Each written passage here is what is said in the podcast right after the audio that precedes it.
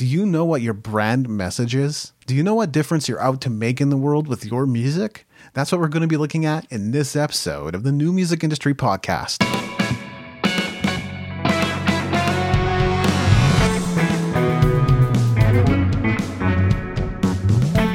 You're listening to the New Music Industry with David Andrew Wiebe. Today I'm passing the mic with Tara Divina. How are you today, Tara? I'm doing great. I understand that you became an intern at London Sire Records in New York City at 20 years old. Then you joined the executive team at Warner Music Group, overseeing the independent music arm, specifically in digital sales and marketing. But then you realized you were made for something else. What happened? Uh, well, what happened was that I had sort of a rocket ship to the moon type career in the music industry.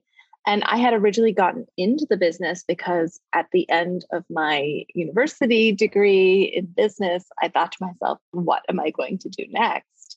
And the answer, unlike most of my peers, was not become a product manager at Pepsi Cola or an accountant at KPMG, whatever the going typical career flow was. And so I thought to myself, well, I love music.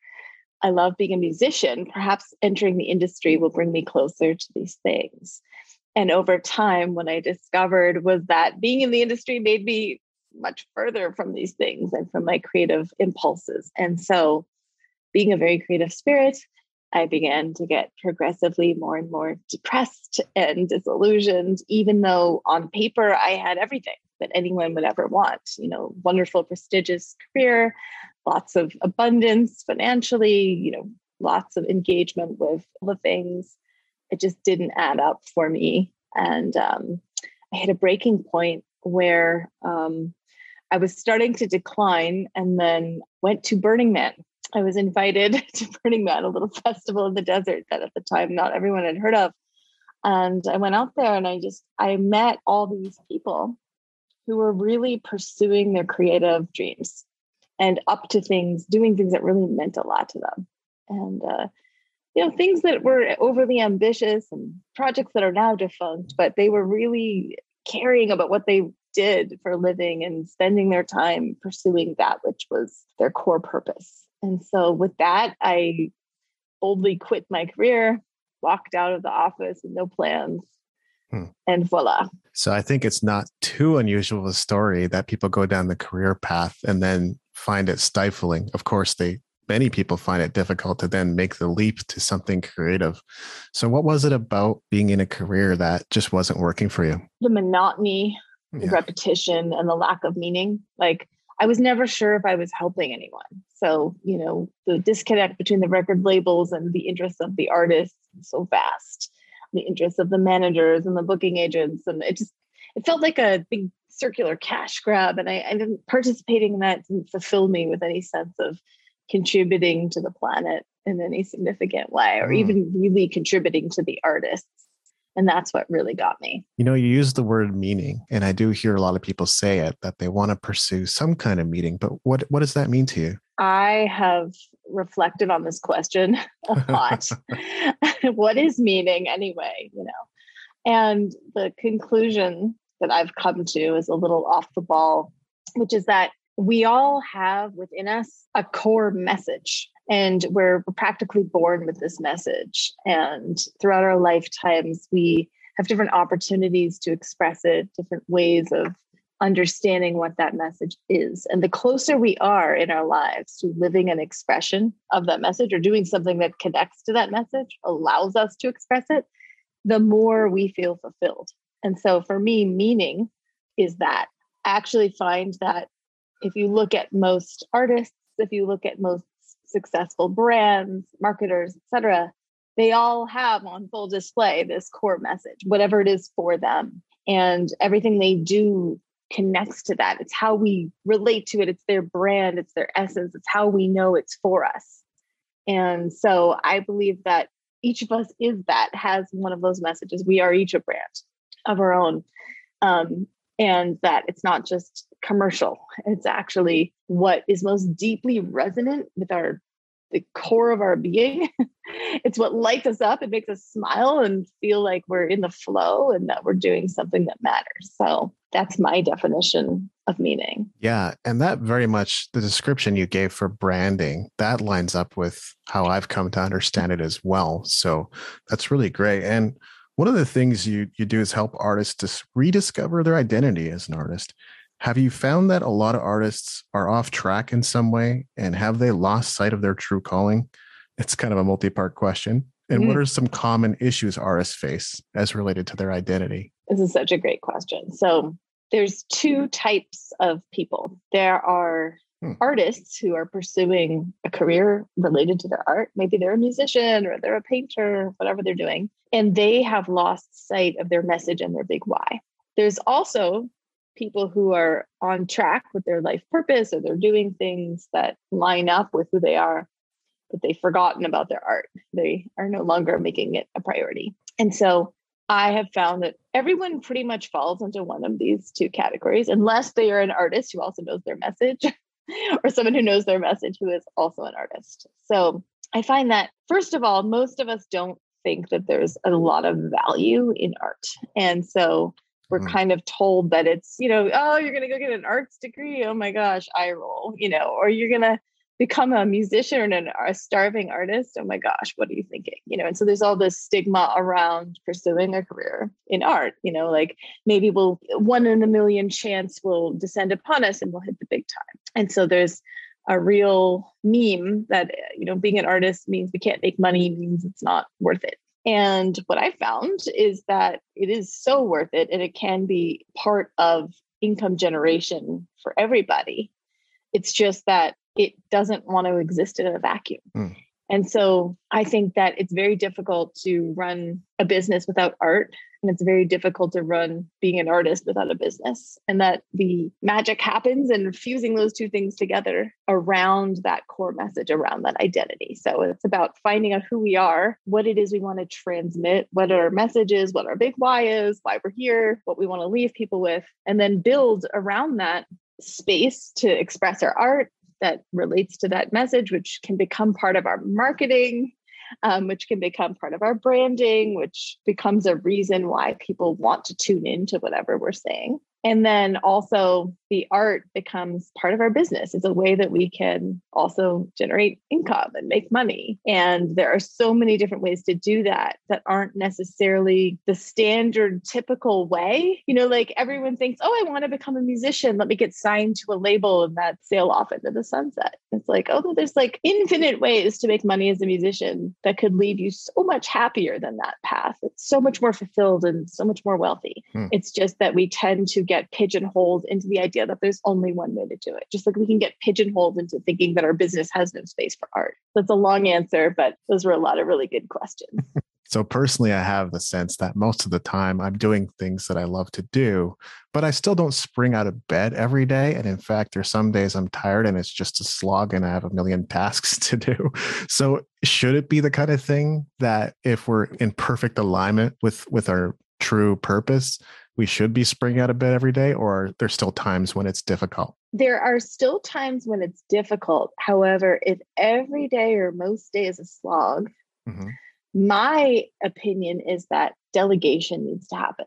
Right. So the reality is that in order to scale a successful business, we have to delegate. And in order to have a business where we're in our zone of genius and our magic most of the time, which is where the fun happens, we have to delegate. And so this is something most people put off, in my opinion, in, in my experience. And for I've been guilty of this too. We put it off until way too late. When in fact, we should be thinking about this delegation. The minute we know how to do something and we identify that we do not like doing that thing, wow. it is time to delegate that thing, to free up our psychic face from having to deal with something that we do not want to do. It's worth it. You know, I'm guilty as sin but I think the the part that a lot of people get stuck on, and I've been stuck on this too, is where's the cash going to come from for me to go and hire someone, or even if it's a freelancer or a contractor, am I just going to magically make the money back? Well, I mean, let's assume you have any income stream. If you have absolutely no income stream, don't have a business, right? So absolutely. then delegating isn't really something we need to be thinking about. So, but like once there is an income stream,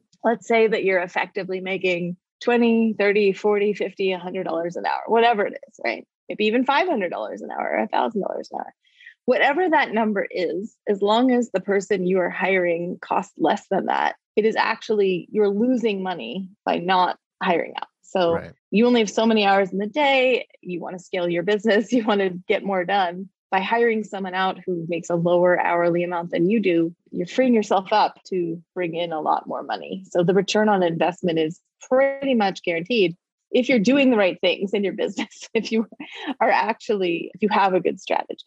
But to an extent, it's still kind of jumping out without a parachute, hoping that the net will catch you in a way, which really describes entrepreneurship in a, in a big way. But That's what I was about to say. I was about to say, welcome to entrepreneurship, Yeah. the land of no net. Well, yeah, and it is about knowing your your access to cash and the various sources available and where you're going to make it back and all that kind of stuff. And we're problem solvers, so that is on us to figure out in a in a pretty significant way. Absolutely. So, what's core message marketing? What is it? Mm. How does it work? Why is it important that artists know what it is? This applies to everyone, not just artists, but to use artists as an example. You know, there's a lot of music out there, especially nowadays. It's like Yeah, infinite music. You know, we've entered a land where there's zero barrier to entry. Mhm. Like I could make a song and upload it to Spotify in the next 30 minutes if I wanted to. No problem. So, given that there's no barrier to entry and there's unlimited music out there, the music itself is not what is going to sell the music, or the art itself is not what's going to sell the No. art. Yeah. There's got to be more, you know, and, you know, is it your life story? I don't know. You know, like there's a lot of life stories out there. but what really sells, what really lets people know they're in the right place is that core message, is that essence of who you are and what you represent and what you stand for. Because we humans, we want to stand with other people who stand with what's important to us. And so we will naturally migrate and flock to that. And that's why I spend so much time with the artists who I mentor honing in on the core message because it's so important. It's so important. And once the artist knows their core message, it's like maybe maybe it looks like a sentence as an example. So like the core message I've been working with for a while for myself is make your life a work of art, right? Um, which for me is represents um, living a life that feels like a work of art itself, like not settling for anything less than what feels like a masterpiece, but also literally making art in your life, you know, like making a, a work of art for your life. And so everything I talk about centers around that message. All of my songs are about that. All of my teachings are about that. My courses, my programs, etc. It's just obvious to everyone, probably but me. You know, we're always the last to know what our core message is. And so that's what a core message can look like. And then there's a million things I could talk about that connect to that. Pretty much anything I talk about will somehow have the flavor of that embedded in it. And it gives me consistency. That's how we brand, right? And so Yeah. music tends to carry that core message with it very naturally. And if you look at musicians' song titles and lyrics and themes, they're always going to be invariably revolving around that person's core message if they are writing from an authentic place in them and not just trying to get on the radio or be successful or be appealing. So that's core message marketing is making sure that all the marketing ti- ties into that brand to that core message that there's a consistent thread um, that's interesting you know that you cannot shut up about. The thing that Mhm. you could talk about forever. Like me going on and on about this So you kind of have it at the point where everything's corralled and it's centered on that brand. But did you have to like kibosh anything in order for everything to be centered on it? No, because Hmm. everything always fits in. Like this is more like the golden thread that weaves through the center of everything that we're interested in than it is a some sort of a box that we're stuck in, right? So everything can be woven into that core message. And once we know what that core message is, then our job is simply to ponder for a moment how does what I'm about to say or what I'm about to do connect into what is the relationship between those two things Hmm. and connect them, connect the dots for our listeners and our readers and our fans. One thing that's consistent about me is that I'm always evolving. So I'm deeply impacted by the books I read, the courses I take, the podcasts I watch or listen to. How can someone like me, is that my brand that I'm always evolving? Are you open to doing a little exercise with me right now, like Oh, a live yeah. demo? A hundred percent. Perfect. Because I I'm just curious I, about your core message. So I'm going to start with sort of a dark, macabre thought experiment with you. It takes about five seconds. And the only stipulation is that you don't have any time to think and you can Hmm. only spend about five to 10 seconds answering this question. Does Okay. that sound good? Yeah. Okay. Okay, so here's the thought experiment. All right, I have some really bad news for you. Uh, you thought we were doing an interview today, but actually, this is the last five minutes of your life. You're about to die. Hmm. And the silver lining on this is that we are recording this interview. And the answer to the question I'm about to ask you is going to be broadcast to all of the, you know, seven, eight, nine billion humans on planet Earth, Wow. translated into all the languages. This is going to be your legacy. Except I'm going to ask you this question and you have to blurt out the answer. No time to think. Are you ready? Yeah. Great. What is your final instruction to all the inhabitants of planet Earth on how to live their lives? Go. To live a happy, fulfilled life pursuing your creative inspiration. Boom. Okay. Thought experiment over. You're going to live a long, healthy, happy life for manifestation purposes. Um, so live a fulfilled life and you know, creatively express yourself. Not a shocking message from you. No. But I'm curious if you reflect upon it, why do you think that's the one thing that you chose out of all the things? because I naturally gravitate towards it. There's something in me, whether it's DNA or soul or spirit, that has me wake up in the morning and go, I can't help but not create. It's just inside me. Right. And part of that process for you is learning and evolving and reading and getting new information. That's a right. that's a subset of that message. So I like to think of it like a diamond with multi facets. And we have our core message, which is like the diamond itself. And then there's facets of that. So one facet for you might be like continue reading and evolving and learning so that you're constantly creating you, you know, as part of that, you know, it's part of your Ah. creative fulfillment. Love it. So yeah, you kind of put it in its place by making it a subset of of my core message. with this, but not everybody identifies their core message from that question. Like there's a lot of other questions I can get into with people, but that one tends to be a really great first step. So for anyone, if you're listening and you're playing along, like whatever your answer was is an amazing first clue. One other thing I was wondering if you had any other examples, because I think there are bands or artists out there whose core message is let's party. And actually, there's nothing wrong with that. And then there's ones that are a little more, let's say, complex or outward looking. In other words, maybe it's spiritual, maybe it's Christian, maybe it's some kind of message or of peace or hope or something like that. So, what are some examples that that come to mind?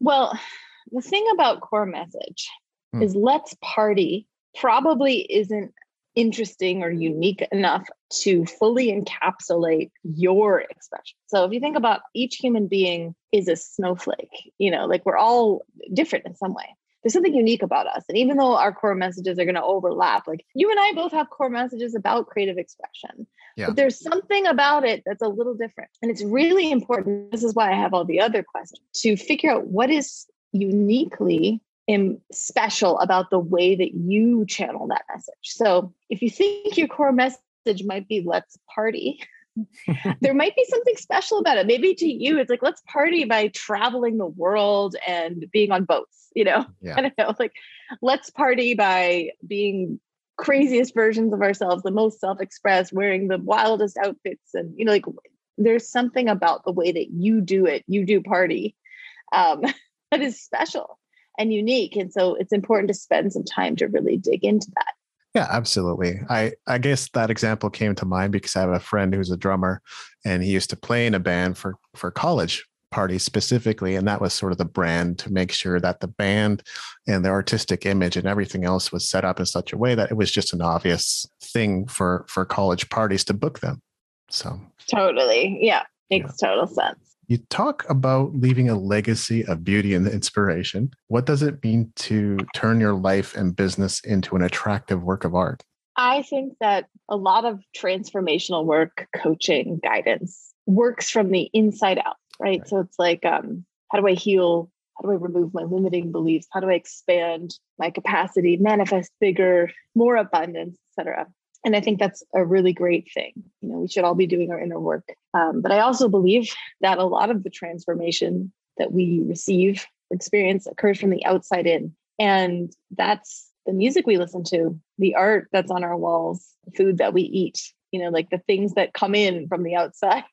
Because mm. it matters, right? It's not just about what's on the inside. We're like we're constantly receiving inputs and changing, just like you mentioned. So in order to make our business a beautiful work of art, some of these things have to be tended to as well. It's like, do we love our branding? Do we love the way that we're presenting ourselves? Do we love the tone of how we're presenting ourselves? Do we love the things that we're associated with, the types of people that we're attracting? These these things all matter in terms of, you know, creating a business that we feel really proud of that actually feels like as much of a work of art as the art itself that we may be promoting or selling. You know, the one thing that I started to feel a little bit constrained in my chest, and I'm sure it's going to be the case for some listeners too.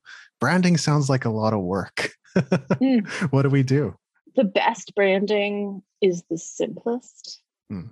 And I think we are the brand, right? So it's all about being more of ourselves and not about trying to construct something complicated that's not us because that is going to be hard and laborious and exhausting. I think it's less about like having the fonts and the color palette that are like just right and scientifically proven to make people buy stuff and more about like do I feel good or not when I look at this?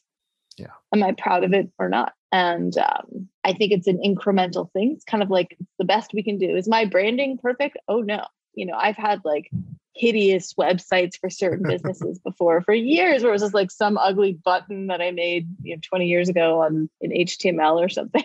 that was yeah. my website. And it, it matters and it doesn't matter. You know, get we get to a point where I think it does matter. But I if we're trying really hard and it feels like work, I think we're barking up the wrong tree. And branding should feel like an extension of self-expression. Yeah, because you have a really beautifully crafted website now and part of what I'm getting, it wasn't always like that. So it's the same with me. Like I always keep evolving my website. So to make it something that's consistent with where I am now. Right. Oh, this is so important too. Thank you. Because branding is a work in progress. And hmm. so it's never done. It just like we evolve, our branding will constantly be evolving. So there's no there there. There's no arriving at a brand that's done there's just tending to the brand and and following the threads of inspiration that add to it that make it more fun for us. How does one tap into creative inspiration and how is that connected to one's artistic identity? Lots of people have different opinions about how to tap into creative inspiration. I have a few special things that i like to promote or i like sure. to espouse um, because i think that these particular strategies are more likely to produce creative output that aligns with our core message. So that's why I like them. So, one really important thing is to create from where we actually are and not where we want to be. So, example, I might have an illusion that in order to write music, I'm in some exalted state, everything's going really well in my relationship, I feel great, and I sit down at my meditation altar and I break out my guitar and like God is flowing through my lips or whatever, you know, like um the reality is like I procrastinate, you know, use up all my time. I wind up with 30 minutes to create. I just had a fight with somebody. I'm feeling crunchy. I didn't eat all day. I slept poorly last night. One of my strings broke. And here I am, you know, it's an exaggerated example, but oftentimes can represent the creative process you know? So it's like how do i write you know especially if i want to be inspiring you know i want to inspire people. And so i found the solution is to like identify what's true right now. Like what's the truest truth that i can say in this moment that accurately describes a piece of the human experience that we can all identify with? And undoubtedly i will unearth something that goes along with my core message because that's who I am and I actually can't do anything but that. um, and that seed turns into the most gorgeous flowers. And in mm. fact, you know, some of the most incredible creations that myself and my clients have come up with have been by allowing the heartbreak of the moment um, or the the numbness of the moment even the apathy of the moment the uninspiration um, to take to be a seed to take root Yeah, definitely. Because when I'm writing songs, most of the time, at least to this point, has been when I'm angry, when I'm sad, when a breakup yeah. just happened. That's where a lot of the the music writing comes from. The, these days, I pull inspiration from a lot more places. I feel like, but my early days were all about that. Well, I think that's the place most of us know what to do. You know, like most of us know how to write a song when we're in heartbreak. That is like the tip. Like we're moved, we're crying, like we're feeling the upset of the, you know, that's something that most of us know how to do. And then most of us know how to write when we're exalted, you know, like on top of the world.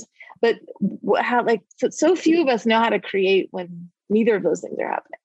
And so I find this is a great way to shake that loose. And another way I love to shake that loose is um you know I'm a big I'm not religious but I'm a big believer in prayer like in terms of uh our capacity to influence our reality through our words and our desires I think there's something to that and I've noticed that if I tune into what is my biggest desire or if you don't like the word prayer just you know intention of the moment what am I working on like what do I where am I suffering right now? Like, where am I in longing? Where is there a desire? Because when I find that, that's also the seed that can get me into the place of inspiration, of creativity. And oftentimes I find that my, if I tune into kind of the wisdom of the others or my higher self or whatever I want to call it, there's a message there. And that message oftentimes is the song or the piece of art that wants to come through.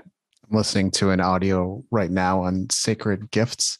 It's non-religious and non-denominational, but one of the things she said is is a gift for some is prayer. And I think we can all pray and get something beautiful out of it. But there's people who just love it, right? They will pray all day if if they could. Yeah.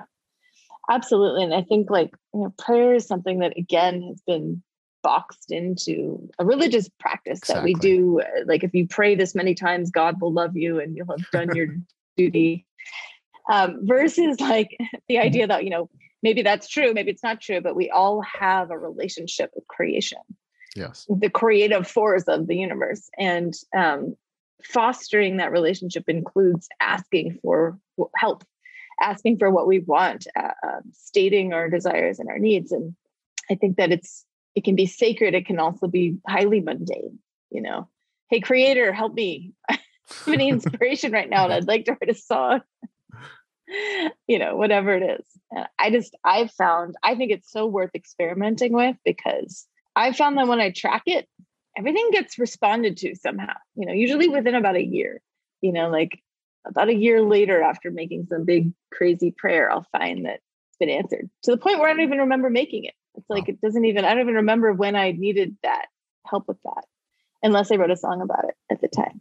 Why is beauty so important in our culture? And how have we succumbed to distraction and shiny object syndrome? It's super clear that beauty is important in our culture. If we look at the beauty industry and the, the mounting obsession with, with visual perfection, you know, like the, right. the Photoshop and the, uh, the filters, and also the people are, you know, so into enhancements, physical enhancements these days. Like they're the obsession with beauty is rising. And one could look at that and say, oh my gosh, we're all so misguided. Like, what are we doing wasting our time, energy, and money on like modifying our appearance and trying to look fake or whatever it is, you know? Hmm. But I think it's just a misguided desire for something that we all crave. I think that as humans, we all crave beauty. It's why art and music and things like that have continued to be important throughout the centuries and the millennia. It's because we we all want the symmetry and the harmony of beauty in front of us. There's something about that that resonates so deep in our soul as something as food, as something we need. And I think that we've gotten confused in pursuing beauty only in terms of um, attuning to a specific physical standard, specific standard of beauty, beauty in quotes. Yeah. Instead of actually, you know, I think if we all followed our creative impulses and focused on art and creating beauty and being in the flow of beauty and appreciating art and beauty, that we'd have a much smaller appetite for that, like perfectionistic, unattainable physical beauty stand. And I feel like the last two years probably haven't helped. There's beauty in the mountains, in the lakes, in the ocean, in the rivers. There's beauty in flowers. There's beauty everywhere, right outside our door in many cases. And we don't always appreciate and enjoy it. Exactly. Right. I think if we all spent more time with flowers, it would be life changing. Absolutely, it would. so, this is the part that I think many listeners are going to want to know and they're going to perk up a bit. And it's possible we've laid the groundwork for how this works in this interview already, but how do artists effectively monetize their work? Yeah, it's such a great question. So, there are so many different ways to monetize work as an artist. So, yes, there are. I would say, you know, this is why I work with individuals on this because I can kind of look at them holistically and look at their whole ecosystem of money making and talents and skills and figure out how those things go together. And so that's what I recommend you do if you're listening. Like, what are the different things that you love to do with your time? Focus on getting paid for the things you already do with your time. So, if you're a musician who hates to perform, don't try to get paid for bookings, right? That's not your thing, right? But if you're a musician who loves to make videos, you know, go apply for the creator fund on TikTok and Pinterest and Facebook or wherever who's ever monetizing reels right now. Like there's an opportunity for you. Um, if you're someone who wants to make money off of recorded music, um, that's hard right now. know, like it's uh, you need to have a lot of fans. If you don't have a lot of fans yet, a lot of listeners, um, try crowdfunding. I've had a lot of success with that. My clients have had a lot of success with that. You know, like no find your local artisans, make it something really cool and compelling that people want to buy. Monetize other people's art as a way to monetize your art. If you're a writer and you're an artist and you're stuck because you don't think anyone wants to publish your stuff or they don't pay very much, you know, like make products and sell them on Etsy. You know, like make beautiful memes of your writing and frame them and put them on Etsy, sell them, right? Like there's always there's always a way. But it really is about looking at what you do already, how you already want to spend your time, and then getting applying your creative brilliance to notice all the ways that it's possible to make money from that thing and then double down on that. Yeah. That's my advice. I've self published six books. And so I can definitely say that even if there's nobody interested in your works or your books, which is not the case for me, but there is a way, definitely. And those things would not exist if if the time and effort hadn't gone into them in the first place. So, but for me, it obviously pours out of me. It's not something that forced myself at a desk to do. It's actually fun to organize my thoughts. Totally. And there's so many ways to monetize a book other than just selling the book on Amazon. There's so yeah. many different ways. Like books can become programs, they can become art, they can become memes, they can become whatever you want them to become. Um, and it is possible to make all sorts of money from books. Oh yeah. No, I've gone deep on this myself. You know, you got you got medium, you got affiliate income, you got advertising, you could take tips, you could crowdfund, like you said earlier. You could turn your book into a special edition PDF book. You could turn it into a course. You could turn it into a mastermind or a coaching program or a live event. So yeah, there's endless options. That's for sure. Absolutely. The key is, I think, considering your core message seeing if it lines up with that and making sure that you are only monetizing stuff that is fun for you to do.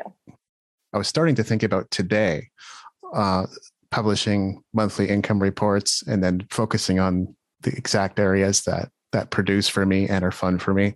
So what you said is kind of validating in that sense. Glad to hear it. Yeah. And next up, I think I had a name for this, but I don't remember. It's the Tim Ferriss round of questions, basically. I'm going to ask you four questions, and these are to reveal your personality and add some extra value to the audience. And the first is what's the last YouTube video you watched? Okay, it was some sort of a sound bath situation. I forget why I was watching it. Somebody sent it to me, but I do love sound baths. Well, sounds calming and meditative. So that's nice. Be so happy. What's your daily routine like? Mm-hmm. Um, I wake up, I spend time with my fiance connecting, and then I recite Vedic mantras. I do a, um, a hatha yoga practice. I tend to my cat. I take herbs and other things to keep me really well. And I make a really power packed green smoothie with lots of organic greens and fruit and mushrooms and all the things. Um, that's my morning routine. I love that. What's the greatest challenge you've overcome? The greatest challenge I've overcome is not knowing what to do with my life and knowing what to do to make money and still be happy. Hmm. That was definitely the main source of angst in my life, which is how I wound up advising others on the same. No doubt. and then what's the greatest victory you've experienced?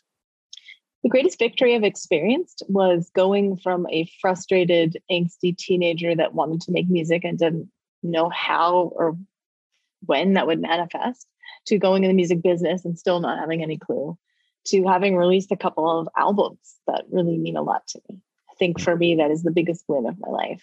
Albums that um, mean a lot to other people too, and having gotten to play a part in their healing um, as they've used the music as a tool for that. Hmm. And are there any books that have helped you on your journey? Oh my gosh, there ha- are books that have really helped me. So, first of all, on the creativity front, I always crow about Big Magic by Elizabeth Gilbert. There's so much good juice in that book. I cannot recommend it highly enough. On the relationship front, and I think this is so important because the quality of our relationships informs the level of creative juice we're going to have and the amount of energy we're going to have to run a business. If we hmm. have distracting, draining relationships in our life, we're not going to have a lot of success, most likely. So the book is called Attached. It's by Amir Levine and Rachel Heller, and it's the science of adult attachment theory. And I think that everyone who relates should read this book. it's so important and so freeing. Hmm. And then finally, another book that just absolutely changed my life that I keep copies of in my trunk to give to people is a book called Healing Back Pain by Dr. John Sarno. Hmm. He's um, a regular Western medical doctor who he's passed, you know, he passed away, but he worked, I think, at NYU or Rutgers, and he figured out the psychosomatic link between back pain, knee pain, wrist pain, you know, tooth pain, whatever, and our psyche, and describes how to unhook it.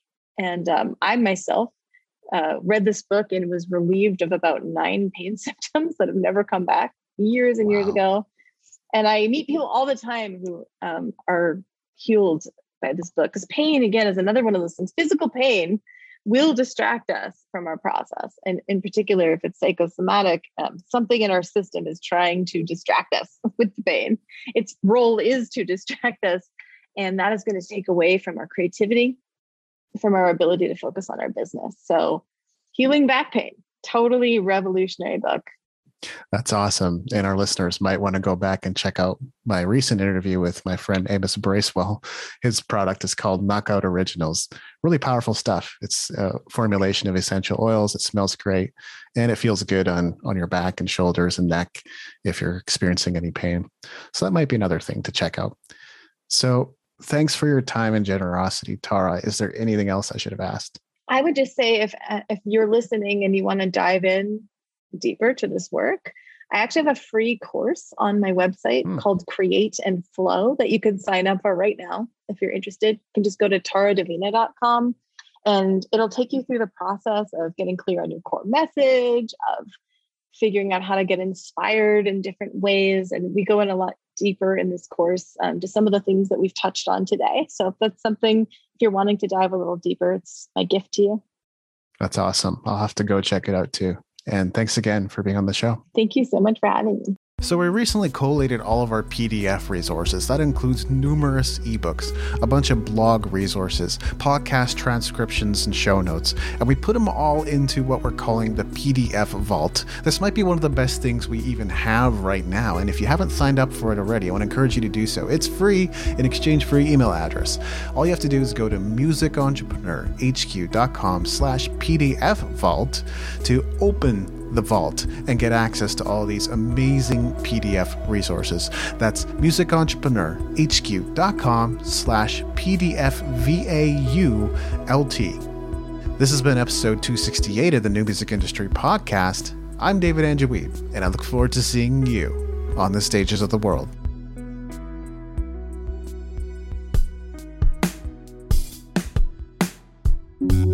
Thank you for listening.